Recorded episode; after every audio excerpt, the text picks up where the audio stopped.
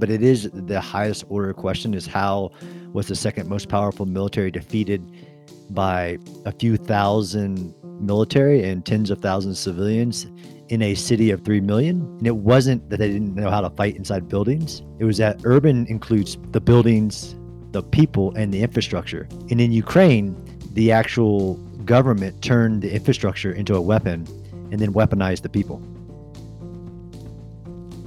Man, this stuff has been written down forever. Like T. Lawrence's old saying of, hey, don't try to do too much with your own hands, right?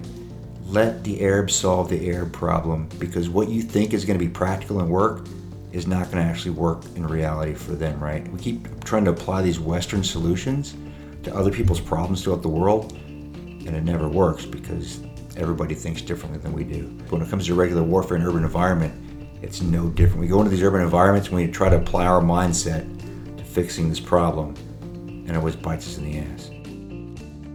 Welcome to episode 64 of the Irregular Warfare Podcast. I'm your host, Kyle Atwell, and my co host today is Ben Jebb. Today's episode explores the interplay between urban spaces and irregular warfare. Our guests today begin by examining how demographic and economic shifts are increasing the importance of urban centers around the globe. They then explore the realities of city combat and discuss the ways that densely populated areas and local politics can complicate irregular warfare activities. Finally, they end by discussing how the U.S. can address shortcomings in its force structure and training to optimize its approach to urban conflict in the 21st century. John Spencer has served over 25 years in the Army as an infantry soldier and currently chairs the Urban Warfare Studies program at the Modern War Institute at West Point and is host of the Urban Warfare podcast. His new book, Understanding Urban Warfare, which he co authored with Dr. Liam Collins, serves as the anchor for today's conversation.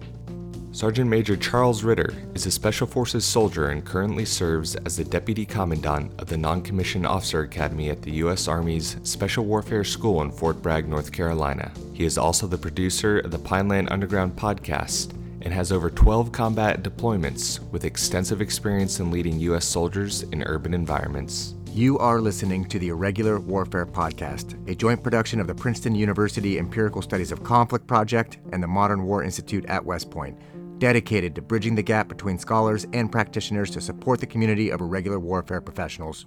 Here's our conversation with John Spencer and Sergeant Major Chuck Ritter.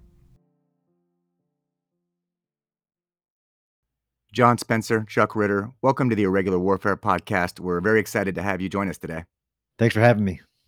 Thanks, Kyle. So, our motivation today is to understand the interaction between urban warfare and irregular warfare in modern and future conflict. John, you recently wrote a book with Liam Collins, who's also a previous guest on the podcast, called Understanding Urban Warfare, which addresses this topic. In your book, you specifically cite a statistic that in 1950, 30% of the world's population lived in cities, but by 2020, it had nearly doubled to 56%. So, uh, I'm, I'm, guessing that's kind of a, a demographic driver toward uh, urban conflict. The world is is urban. M- most of the developed world is over 80% urban. In 2008, we went as a globe more urban than rural. Urban combat or the application of force to achieve political objectives in urban areas is unavoidable. It is harder and harder to find somewhere that violence is going to happen that is not urbanized. But I want to point out that there's a there's a definition for urban. Just by the US military's definition of urban, it means that you have man-made terrain, so buildings, and that's usually where some people think about. But it also means that you have a population and you have the infrastructure to support a population. So, just in that, saying we're going to continue to fight wars, to fight battles, to fight all elements of warfare in urban areas where there's going to be a lot of mixture of combatants, non combatants, participants, partisans, you name it. That complexity is is the dominant feature of our present think about Ukraine, think about anywhere around the world, and our future. Yeah, and a concept that you cite in your book also is uh, David Kilcullen's four emerging trends, which include population growth, which you cited, urban, urbanization, littoralization, and networked connectivity. Can you just explain a little bit about uh, littoralization and network connectivity and how that might drive future conflict? Right. So David's a close friend, and that's one of the chapters in our book, revisiting his book called Out of the Mountains, which was written over a decade ago, and those themes of you know, the world's become more urbanized, more littoralized, as in of the major urban areas or any nations that they have to be near water. They're usually around coastlines, and there's a figure that's really debatable whether that is around the world, but they're connected and they need that that littoral aspects in the actual population survival and the growth of a city, which now you have places in in Asia and in other places around the world where cities are merging into other cities along coastlines. So that increased littoralization as people move towards the littoral to the coast of a nation is very prominent. And then the the aspect of connectedness is the evolution of globalization, right? Is that you it's really hard, although there are some still left in the world that a city is not connected and the people of the city to the local, regional, national, and global community, whether that's economic or through the information space, which I know you guys have talked about often but it's connected. Every time you enter an urban area as a as a military practitioner or as a political leader, it's connected in unmeasurable ways. So to both the global economy, to the global community, to itself, and that's what we've experienced, and that's nothing new. It's just the the increased nature of that starts to compress in wars and in, in combat. Chuck, you've had multiple combat deployments spanning the globe as an Army Special Forces non commissioned officer. How prominent has the role of urban combat been in your experience? And from your perch as the leader of the NCO Academy at Fort Bragg, how are you training our future leaders for urban warfare? So obviously, I'm an, I'm an educator now, but I'm a, a practitioner, right? So over 12 combat deployments, I'd say the majority of our operations, if we're going to use John's definition of urban, have been in an urban environment. Because again, a lot of a lot of what we consider rural in the United States is urban when you're over there because it's very connected houses. It might not be a city, but it's a small village and it's a very it's a very dense population by our standards of everybody living together. And the the vast majority of what you're doing are in those environments. Even if you're not doing it directly, maybe I'm not on the ground with a bunch of people blowing doors, kicking in doors, doing whatever, but I'm influencing that urban population somehow because the reality is and I'm sure we'll get into the rural versus the urban guerrilla. Maybe you're living in the rural areas, but everything happens, the decision making happens in urban areas. So that's what you have to influence, right? Can I ask Chuck? I mean, you you were there kind of at the heart of where the Army Special uh, Operations Forces do training and educating. Are you seeing that urban warfare has made itself into the curriculum for the special operations community? Or, you know, J- John brings up in his book that there is no national urban uh, training center for the Army. Are we doing this right? The majority of the courses aren't dealing with, with urban training, right? When you go to Robin Sage, it's all, all in rural areas, training to operate with guerrillas in this environment that's not necessarily in a city or, or a village. But I would say in the 18 Alpha course, which are special forces officers, they're doing a very good job of planning around the urban environment to where all your key terrain is in an urban environment and then they're not using the term threshold of violence, they're using the term threshold of resistance, which is saying, okay, if I'm going to orchestrate these strikes or I'm going to orchestrate these um, college students doing this, like if we go back to like like Serbia, 1999, 2000, right? Like we mobilized, uh, for, it's called the OPTOR, right? They were like this uh, this college group of people that became the biggest resistance force in the country, and we toppled uh, Milosevic, right? Like that was successful doing that. But then the threshold of resistance is at what point does the government say, okay, this is being orchestrated by somebody, right? And who is it? They are teaching that, and they do go through that with the special forces officers. It's not prevalent throughout the rest of the course. It's probably something that we need to wrap our heads around and, and maybe fix a little bit. I'll ask the same question at the broader military level, John, because you, you don't just look at the Army. I'm sure you're familiar with kind of across the the services how the United States is preparing for urban warfare? Um, the U.S. military needs an office dedicated to the urban environment. There isn't one. There's not one office in the Pentagon that is dedicated to only urban environments. In 2014, we had the Joint Forces Command, which had an office that was the Office of Urban Operations, which was closed when Joint Forces Command closed. And you no longer had that executive agent, highest level thinking about achieving national interests when it's specific to the urban environments. There's a lot of issues with that. And you, you know from the book, when you, you get down to services, right? We all have mountain warfare school, Arctic warfare school, you name it, all of all the special environments. What happens when urban is not the special environment? Urban is the most likely inevitable environment of combat. I'll just say that with that, with the urban schools that we do have, they're all focused on counterterrorism, right? So I don't know of one urban school that we have that's not focused on direct action counterterrorism type operations. Right, which is kind of mind blowing, right? Many urban battles of the of history were lost before they were started. They were lost in planning, and I can think of no other battle than than the Battle of Kiev in 2022. Russia lost that battle on planning for an urban operation. It didn't lose it in clearing rooms or any tactical aspect. Of course, it lost tactical fights, but that was a failure in planning. No, and uh, we don't plan for that at all. And I think relative mass in the urban environment is something that, when I look back to my infantry days, we, we went like, oh well, if you get this many people in a building, then you've you can't continue because then you need backup. Like that's not that's not the reality in the urban environment. Like your relative mass now becomes something where you have to be spread out and be very decentralized. If you're in a kinetic environment to achieve victory, which and they need reconnaissance too, which I don't think the Russians. You know more about that than I do, but I don't think when they went to Kiev they had a whole lot of insight into what they were even getting into on the front line. But it is the highest order question: is how was the second most powerful military defeated by a few thousand military and tens of thousands of civilians in a city of 3 million. And it wasn't that they didn't know how to fight inside buildings, it was that urban includes the buildings, the people and the infrastructure. And in Ukraine, the actual government turned the infrastructure into a weapon and then weaponized the people. So, we've discussed the different trends that seem to point to urban combat as being here to stay for the foreseeable future. And urban warfare is definitely one of those concepts that draws a lot of attention in the academic world. So, from a theoretical perspective, is there an important distinction between urban guerrillas and rural guerrillas? And what are some of the differences between waging conflict in urban terrain versus rural spaces? The rural space has always offered an insurgent a safe haven and the ability to project combat power outside of the mountains.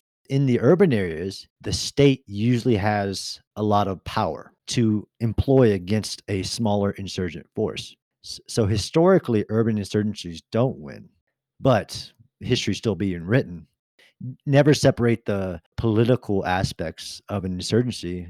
And I know this is what you guys study, but I think the age of the urban insurgent is just still being started, right? As the urban insurgent understands how to influence the people to impose power outside of what used to be considered an insurgent primary tool. Information is the primary tool of an insurgent, and the information is influencing these massive population in a very condensed area. So I think the the the story is still to be written there. Yeah, I mean, we're talking about the impact of the rise of urban warfare and just urban spaces on our regular warfare campaigns. John, you mentioned that insurgents tend to lose in cities historically, although you know you say that that could always change, right? Um, but they are able to kind of um, reestablish themselves and continue the fight through the use of rural safe havens. From the perspective of countering insurgents, how important is it to hold the city versus holding the periphery or holding the rural spaces? Yeah, so I um, I have my own personal experiences from that. It depends on what you consider the you know, and I don't like to use some of these terms, but the the source of power of the insurgent or or the state. Whether I need to control the center depends on what the military objective is of both sides, right? So like when Russia was attacking Ukraine with all the the elements of military power, there's one objective to get to the center, to get to the the seat of political power. So in a in a city against an insurgent, of course, the center is usually the seat of political power. So controlling that is important because you are protecting at the same time you are attacking. Like that's nothing new in counterinsurgency. You have to protect populations while you identify the insurgents. So I, I would vote absolutely the center. And I'll, I'll say that when you talk when you think about the center too, I'm going to go back to Tal Afar. I was there as a Special Forces Young E6 with H.R. McMaster's 3rd Armored Cavalry Regiment. The geographical center of the city was a place called the Castle. And it was the highest point in the city, and we controlled it. And out of the entire Armored Cavalry Regiment, they did not control that city. The insurgent did, and they controlled it very well uh, for about eight months until finally McMaster said, "Hey, I've lost 60 plus people. I'm tired of this. I'm going to build a berm around the city. We're going to bring in two battalions of Kurdish forces. We're going to start from the south." We're going to give you seven days to get out and we're going to clear the city, right? So when you wrap your heads around control as well, it's it's not what you think it is. You, you can physically have forces everywhere and still not control that urban area. Yeah, I mean, this is the element of key terrain. The cities usually become the strategic, operational, and tactical objective because of what's in them. This belief that warfare is about military versus enemy and the environment doesn't matter as much isn't facing the reality of the wars that we fight or will have to fight. And that's where I come into play with the urban environment. It is an actor in the war as much as the actual enemy. And we know that, right? The population, the, the influence in the will, the control of the government, it's urban. A concept that came out in our last episode was that um, when the French wanted to help the Malian government, they were able to kind of take over the cities like pretty quickly with just large injections of force. But then what happened is all of the insurgents went out to the rural areas, and now we have this grinding insurgency that's been going on, you know, since 2015 essentially. And when it comes to Western countries exerting their power, are we good at taking over the cities because we can apply force? But do the rural areas provide particular trouble as far as combating insurgents? Um, or you might, I don't know, John, if you have examples where actually, even with force, we can't take over cities because, you know, insurgency, because turning over the population is too difficult. Uh, the issue with understanding past battles is is first starting with the political objective. We have absolutely struggled in urban areas. First battle of Fallujah, things like that, when we don't understand both the population at the level we need to, uh, we don't understand all the power actors, and we don't understand the actual urban terrain. So there's plenty of times that we have approached an objective in urban environments and gotten it wrong. There's there are many that we've also gotten very done very well, right? The application of joint force. There's nobody's going to do it better than the U.S. military, like the drive to Baghdad, the fall of Kabul, you name it. In these opening elements of an of a war, but you're right. It's the day after that we usually don't get right because of understanding the urban environments, how they're inter- interconnected, and they're in every country, it's going to be different. Militaries and policymakers want a framework, they want a model right? Whether that's a model of international relations, uh, whether that's a model of nuclear warfare, or a, an application of a, taking a city, people want a model which, okay, I, I, this is all hard, but I want a model whether it's a the way to attack a city, uh, to defend a city, whether it's a way to conduct a regime change. Everybody wants a model in their head, and they want that model to be simplified. That's the problem with urban warfare is as as the world becomes more complex, we still want to avoid, right? All of our training, all of our war games, most of them are rule based. We are interacting in the rule across the DOTMLPF spectrum right? The doctrine the the training the actual policies. Because that's the issue with urban urban warfare is that the application of force will be constrained and military don't often want to take that into factor from day one. I want to hit on what you said about models right? So we are very good at overwhelming firepower like our drive to baghdad. I would say we are unmatched with our ability to use combined arms to achieve an objective but then when we get to that after part where we want those models, we always apply these Western models to what victory looks like. And that's where we become overwhelmed because not only do you have the political, but then you have religious and you have tribal affiliations in all these areas. On top of our definition of urban versus their definition of urban is completely different. And it confuses us and we can never seem to wrap our head around it. Even though we can go all the way back to like T. Lawrence when he described it, we always seem to just ignore that, right? And then we can't comprehend it for some reason. Yeah, hundred percent. I think one of the best examples I've ever I use when I when I present about this stuff is a it's a map of Baghdad that was found on Zarqawi. Uh, they called it you know pocket litter. It was a, a map of Baghdad, which once they it made it up the intel chain, got to General Petraeus, it completely changed the application of U.S. military forces because the enemy understood the capital city better than we did its support networks, the way it worked, uh, and they had actually drawn that out. They didn't. You don't often need to attack into a city to to influence a city. It's, it's such a great example of the city will matter. We are enemy centric, so we want to understand the enemy because understanding the city and all its you know essential services to who owns power at the moment, how those how those powers could be co-opted, that's hard right? That's that's a that's a harder level of warfighting. It's actually the future though. That complexity, that difficulty is the future. And that's why uh, Chuck, I really like the question about, you know, most of our urban training military wide focuses on shooting and breaching, not understanding an urban environment. Yeah, I'll just give an example here. In Tal Afar, Iraq, we were at the castle in the, in the middle of the city, and we are planning on doing some direct action operations, but we stopped because a mini civil war broke out in the city. And my first inclination was like, okay, maybe this is like religious. No, it wasn't religious at all. It was two Sunni populations fighting each other because they were tribal, and they thought that the other one had ratted them out to the U.S. population, and they fought for like four or five days. It was ridiculous, and then they stopped fighting. We finally went in there, but to this day, I can't wrap my head around that. Even talking to the Iraqis, like, explain this to me. like, I don't, I can't explain it to you. You're not gonna understand it. So there's a level of intricacy that just makes urban combat infinitely more complex, which is kind of what we've been talking about. And I'd like to tease that out just a little further. For John, for insurgents, criminal groups, and other non state actors, could you just go over some of the basic advantages and disadvantages of fighting in an urban area versus a more rural space? Urban areas are called the great equalizer. That's just a term, again, to simplify things so other people can understand it.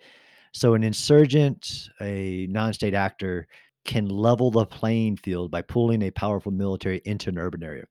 Why is that? One, because the physical terrain degrades military capabilities. It degrades strike capabilities. It degrades intelligence, surveillance, and reconnaissance capabilities. It degrades literally the ability for a military to do what it thinks it wants to do combined arms maneuver. If you're the military attacking into it, like us, the joint force, all the things that make us so powerful not all the things, many of the things get degraded. They don't get neutralized or taken away, they get degraded. But I think, uh, uh, really, to answer the question, is just understanding. The enemy will likely understand the environment better than the person who's entering the environment. I had uh, a, a combatant commander tell me once that at the combatant command level, he did not have intelligence portfolio on the major cities within his theater of operations just not the way it works. They don't have a single portfolio packet on understanding a, a city in itself, even if it's a capital city, a mega city. I traveled the world and gone to country teams. Like, well, who understands the, the city? Like, well, that's not. Yeah, I, I'm country focused. I don't, I don't do that. But like, who are the power brokers? Who are the the list of key individuals? When key terrain becomes actual individuals, like city managers and gang leaders, like those could be key terrain. So the advantage is understanding the environment. Whoever does understand it better has an immense advantage. I just want to give a practical example of that understanding piece. So, Tagab, Afghanistan, 2013. It's a, it's a valley. They say you're going to go and you're going to clear this village. We thought we understood the village very well. We had the best imagery. We looked at it. We thought we knew what we're getting ourselves into. We landed. We cleared through this village up until from 11 o'clock at night to 6 o'clock in the morning. But once we landed, we're like, hey, this is not what we thought it was going to be. And we had to heavily rely on some of our other sensor platforms to guide us in because we didn't know it as well as we thought we did. When we got to our final battle positions, they were untenable. So it took us a couple hours to find places that we could use for battle positions.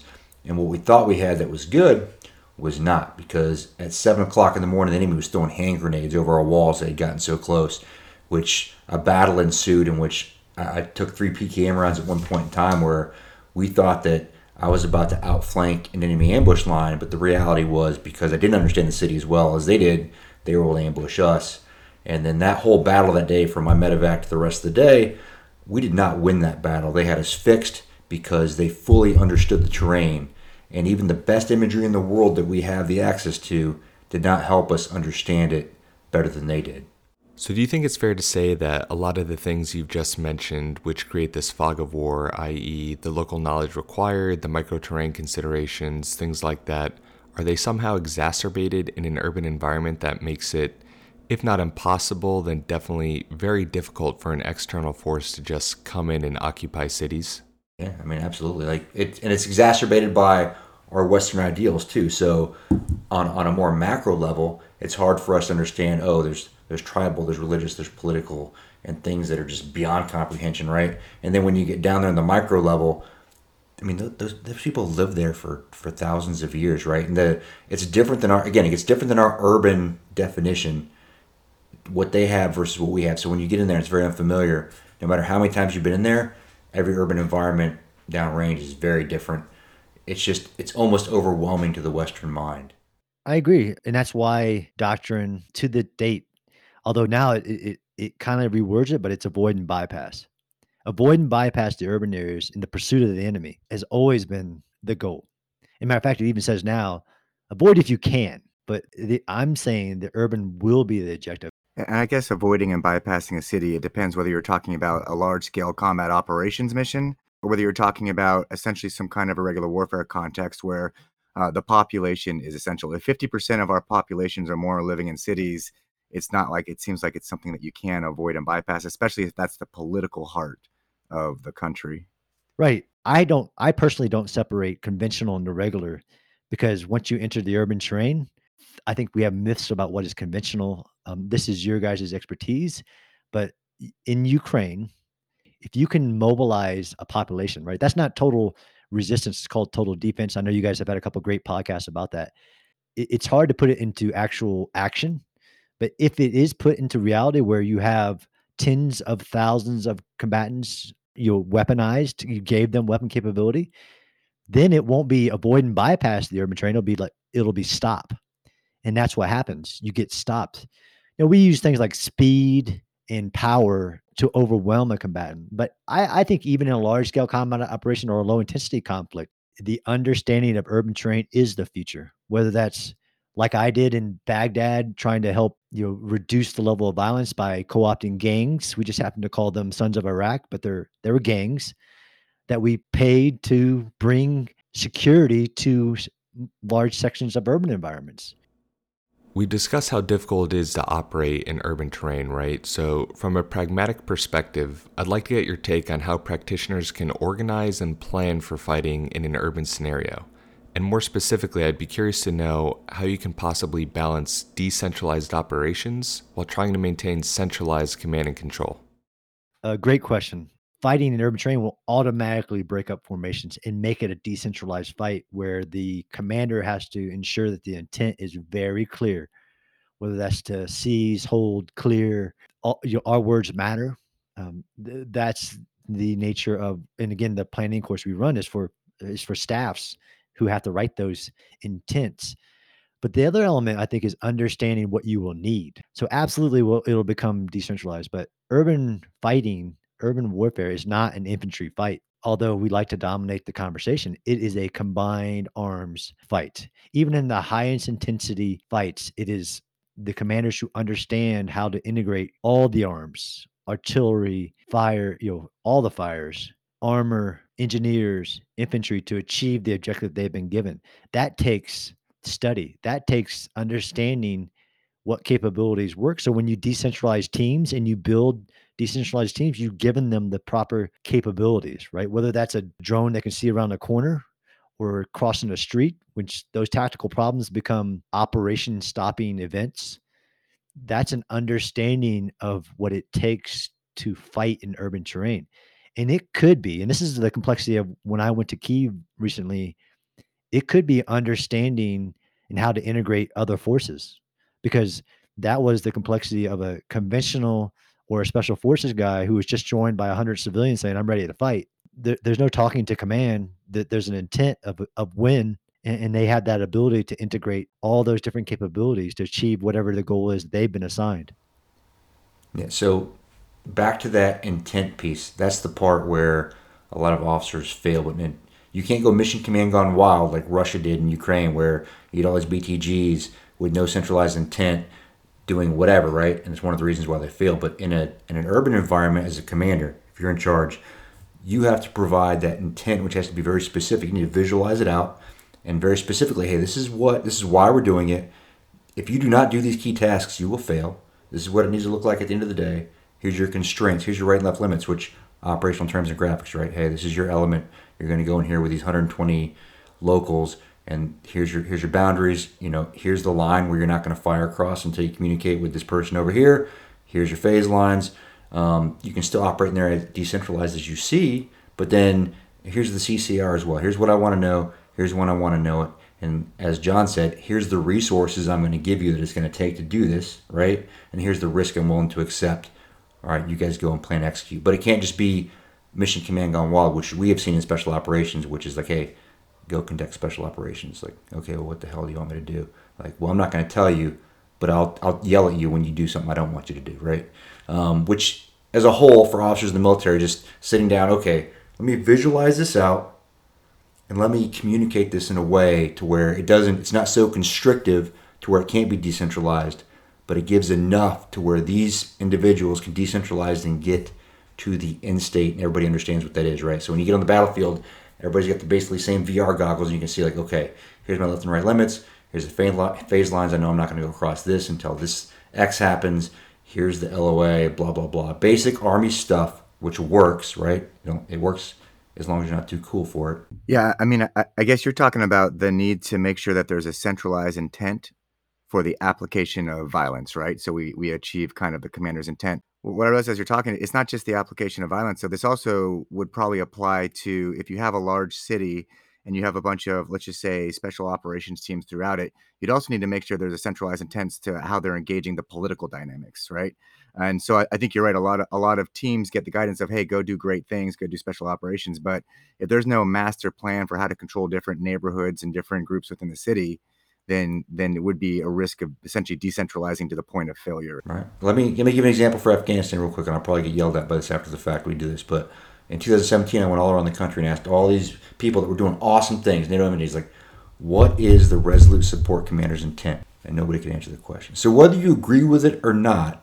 you had all these little tactical elements doing awesome things that were never nested to something centralized that was achieving some kind of end-state political goal in Afghanistan, right? But thinking back to Iraq, I think it was the same way. I can't think of one thing right now where we've been nested to a point to where you have a centralized intent that allows true de- de- truly decentralized execution. But it's got to start at the political level. Like, what is the political end state in verbiage that's specific enough to where I understand it, but also ambiguous enough to where it doesn't constrain me?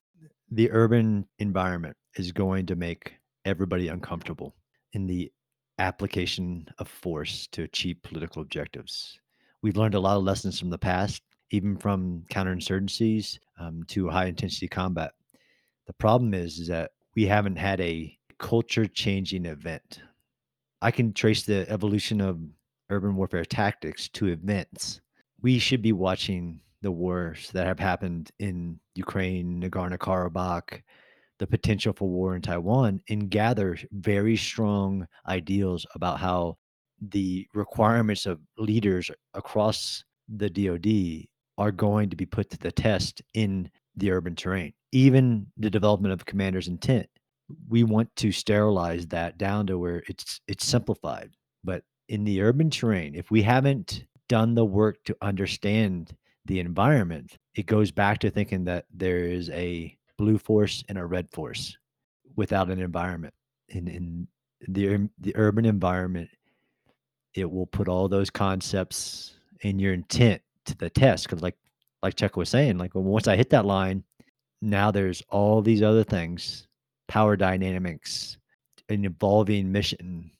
If you touch an urban environment, it changes in unknown ways. And we've seen this even geopolitically in wars. Once you've entered that urban terrain, and it may not be all of them, but that one specifically, that just started a cascading elements that reaches the national level.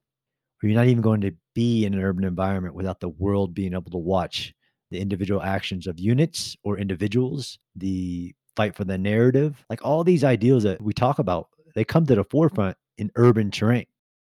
John, something you mentioned which really stuck out to me was that cities are unique and that they are densely populated areas that often represent the political heart of a certain region or country. And you can't just wish away that population density or civilian considerations, right? So, how does one truly address the civilian population and the local politics in an urban setting? so that this is where it gets hard. Um, again, people want a framework, right? They want a framework in which something historically has happened, eh, whatever the mission is. If it's you know if it's regime change or if it's stability building. Um, in the urban environment, it is different, right? Because of those two other factors, other than just the terrain, the people and the infrastructure. you deal with it by building expertise. Doctrine is only as good as people read it, um, and there is there's decent urban operations. There's actually no joint urban operations because somebody made a decision not to continue it because it's it's too nebulous. There's even a there used to be a joint urban operations integrating concept of how to integrate joint capabilities in urban terrain to achieve the full spectrum operations. It's too hard.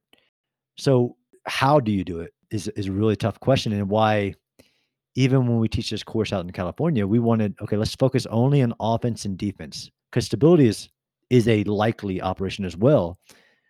But we need to build expertise and just developing the course. Like I, I learn every day. This stuff is hard. Like understanding of any city, how a city works is like PhD level stuff, right? There's urban sciences at colleges all around the world. The commander doesn't know need to know everything, but he needs to know how to apply whatever the operation is and then cut down on the time it takes to understand, right? same thing for policymakers or you know State Department, you name it. There there are no urban experts out there, and that's a real problem.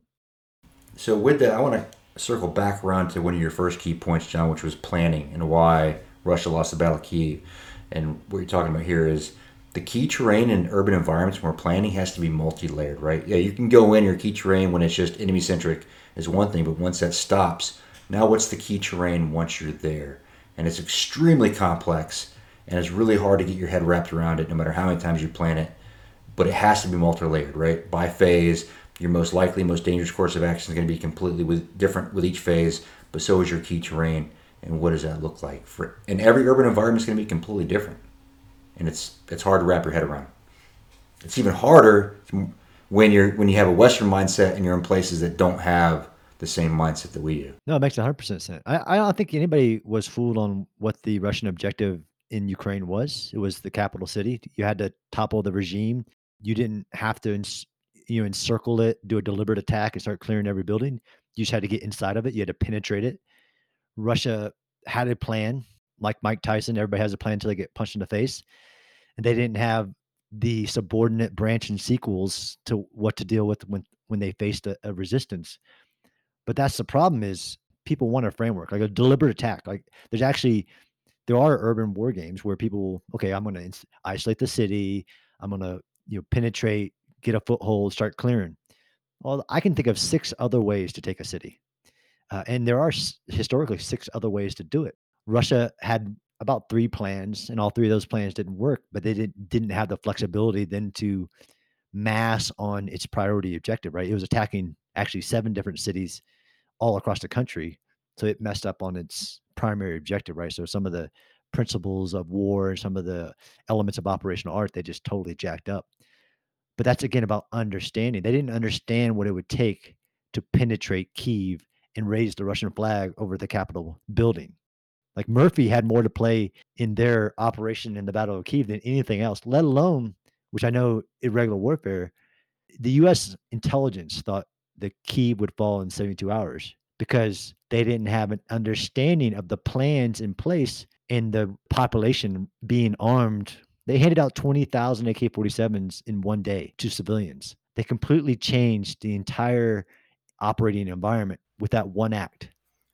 So, gentlemen, we've talked about the increased role of urbanization. We've talked about um, implications for irregular warfare of this rise in urban spaces and we've gone into some specifics about um, how we organize and fight in urban terrain, both in irregular warfare and, and, in conventional context. I'd like to give you the chance to close out by um, identifying some of the biggest implications for policymakers and practitioners from this discussion. Yeah, I would just say for policymakers, we have to realize that it's not a counterterrorism fight for the future of especially irregular warfare. So when we're putting these fiscal authorities in place, or we're putting what we want to do, we have to understand that we have to align those very specifically because on the ground, I have to look at all that stuff and ensure that it's legal, right? As a policymaker, like, oh, we got this, it's it's in Title 10, it's what it is, but it, it goes back to that legal specific verbiage of what's constraining me from doing what I want to do. And if you look at all of Title 10, there's nothing about irregular warfare in there right now, even though it's in our military manuals. So then it comes down to the legalities of what we can actually action on the ground. So for me, for policymakers, it's to check on U.S. military capabilities in urban terrain. Uh, the National Defense Authorization Act twice had a very large segment in there about developing an urban operations research center. We have one for the Arctic. We don't have one for the urban. To include a complete relook at professional military education to ensure that enough value is being given to urban operations, whether that's modernization strategies. Urban warfare is the largest gap that I can think of in U.S. military capabilities, period. Scaling down from the kind of the policy level, what, what kind of recommendations do you have for military practitioners of all levels of how to um, think about and prepare themselves for the future of urban warfare? I'll start with that. So when you just open up our aperture, right? The, the future of urban warfare, when we're not in a kinetic environment, or we're not in the overall, we're not in a complete state of war, is very psychological operations oriented, right? That that meso aspect is important of how are you influencing. Special operators, that's what we do. We influence, at least when we define as civil affairs, psychological operations, and special forces. We have surgical means, we have heavy hitting means, but for us, we're the dirty deeds done dirt cheap. We influence, right? We need to wrap our heads around that. Not everything's direct action, not everything's counterterrorism anymore. So, how do we go about planning for that then how do you multi-layer that key terrain in an urban environment to where you can actually understand what it is that you need to accomplish and having those multiple decision making trees where you know okay now we're in this element we're not we're not kinetic now we're kinetic or we're in between or now the government's kind of caught on to what we're doing whatever it might be understanding that and planning to a point to where everybody understands the end state but everybody understands your contingencies so people can operate in a decentralized environment and do that at a lower level. And as a commander on the modern in the modern force, that's far more than we ever had to do back when I was a young Green Beret. Like the complexities of the modern battlefield, I can't even comprehend. I was overwhelmed as a combat as, as somebody in the battlefield as a young guy. Like I can't even imagine the modern battlefield, what you have to comprehend and make decisions on right now. Yeah. So for me, for the policymakers, it's a a resource and priority thing for the military. For the practitioner, there's a lot more control. It's it literally becomes a time thing. Make urban operations the starting point, not the special environment. Right now, the woods and the desert is our starting point, or maybe in the swamps. If you make urban the starting point, you'll start to break apart the mental frameworks which may not apply for the war that we'll be fighting. So this is actually on the practitioners, and practitioners like General Milley have multiple times said in major quotes that we have to change train, man, and equip for urban environments as the starting point. A practitioner could do that tomorrow. Chuck, just a quick clarifying question because I'm always fascinated by these discussions centered around fiscal authorities and what practitioners are legally allowed to do and not to do. Were you essentially arguing that a lot of the permissions and authorities for Title X actors are basically a legacy of the GWOT and that they're somehow tied to counterterrorism objectives, which may no longer Absolutely. be applicable. Well, it's your fiscal authorities plus your EXORDs, right? So when you get on range, you, you got to look at both of them. But right now, if you look at everything in the NDA, and you look at Triple Three, which is Title 10, and 127 Echo, and there might be another one in Title 10 now, but they all have very specific counterterrorism verbiage. So unless you are going to lie about what you're doing, you can't spin that on any kind of build capacity for any kind of irregular warfare in the future. They're antiquated for sure. So if we don't fix them and you want the U.S. military to do something in an irregular warfare environment in the future, you're telling them they have to lie about what they're doing. There's no way around it with the current construct.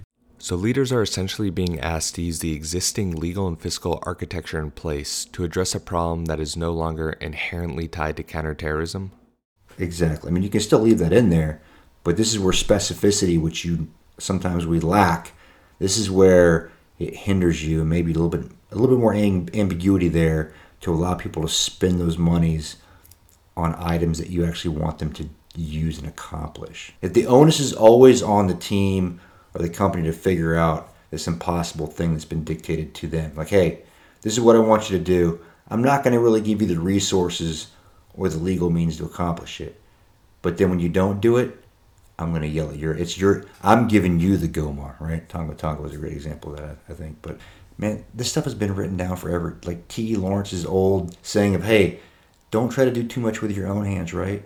Let the Arabs solve the Arab problem because what you think is going to be practical and work is not going to actually work in reality for them, right? We keep trying to apply these Western solutions to other people's problems throughout the world, and it never works because everybody thinks differently than we do. When it comes to regular warfare in urban environment, it's no different. We go into these urban environments and we try to apply our mindset to fixing this problem, and it always bites us in the ass. So the the latest national security strategy posted this morning, and I would say as an, a guy who studies urban warfare, if I'm in any type of enemy of the United States, my number one objective will be to pull you into urban terrain, whether that's just to control the information space and influence the global community, pull US forces into urban terrain because you're you're not going to compete militarily with the US military. So if it's a peer competitor or an irregular non-state actor and we've seen this in modern history, I pull you into urban terrain, maybe I won't be able to last forever, but I will be able to compete. Yeah, and you'll be able to do the number one thing of an insurgent, which is to erode and degrade your competitor, right? And that's where you're going to do it. John Spencer, Sergeant Major Chuck Ritter, thank you for joining us today to discuss the role of urban warfare in irregular warfare. We truly appreciate you sharing your time, and this has been an excellent conversation on irregular warfare. Thanks, Kyle. Well, thanks for having me. And I'll just say that the, the present and the future of warfare is urban. Thank you for joining us for episode 64 of the Irregular Warfare Podcast. We release a new episode every two weeks. Next episode, Laura and Matt discuss battlefield evidence collection and irregular warfare with Winthrop Wells and Brigadier General Ken Watkin. Following that, we'll explore the role of Chinese political warfare in Southeast Asia. Be sure to subscribe to the Irregular Warfare Podcast so you do not miss an episode. The podcast is a product of the Irregular Warfare Initiative we are a team of all volunteer practitioners and researchers dedicated to bridging the gap between scholars and practitioners to support the community of irregular warfare professionals. You can follow and engage with us on Facebook, Twitter, Instagram, YouTube, or LinkedIn. You can also subscribe to our monthly newsletter for access to our content and upcoming community events. The newsletter sign up is found at irregularwarfare.org. If you enjoyed today's episode, please leave a comment and positive rating on Apple Podcasts or wherever you listen to the Irregular Warfare podcast. It really helps to expose the show to new listeners. And one last note what you hear in this episode are the views of the participants and do not represent those at Princeton, West Point, or any agency of the U.S. government. Thanks again, and we'll see you next time.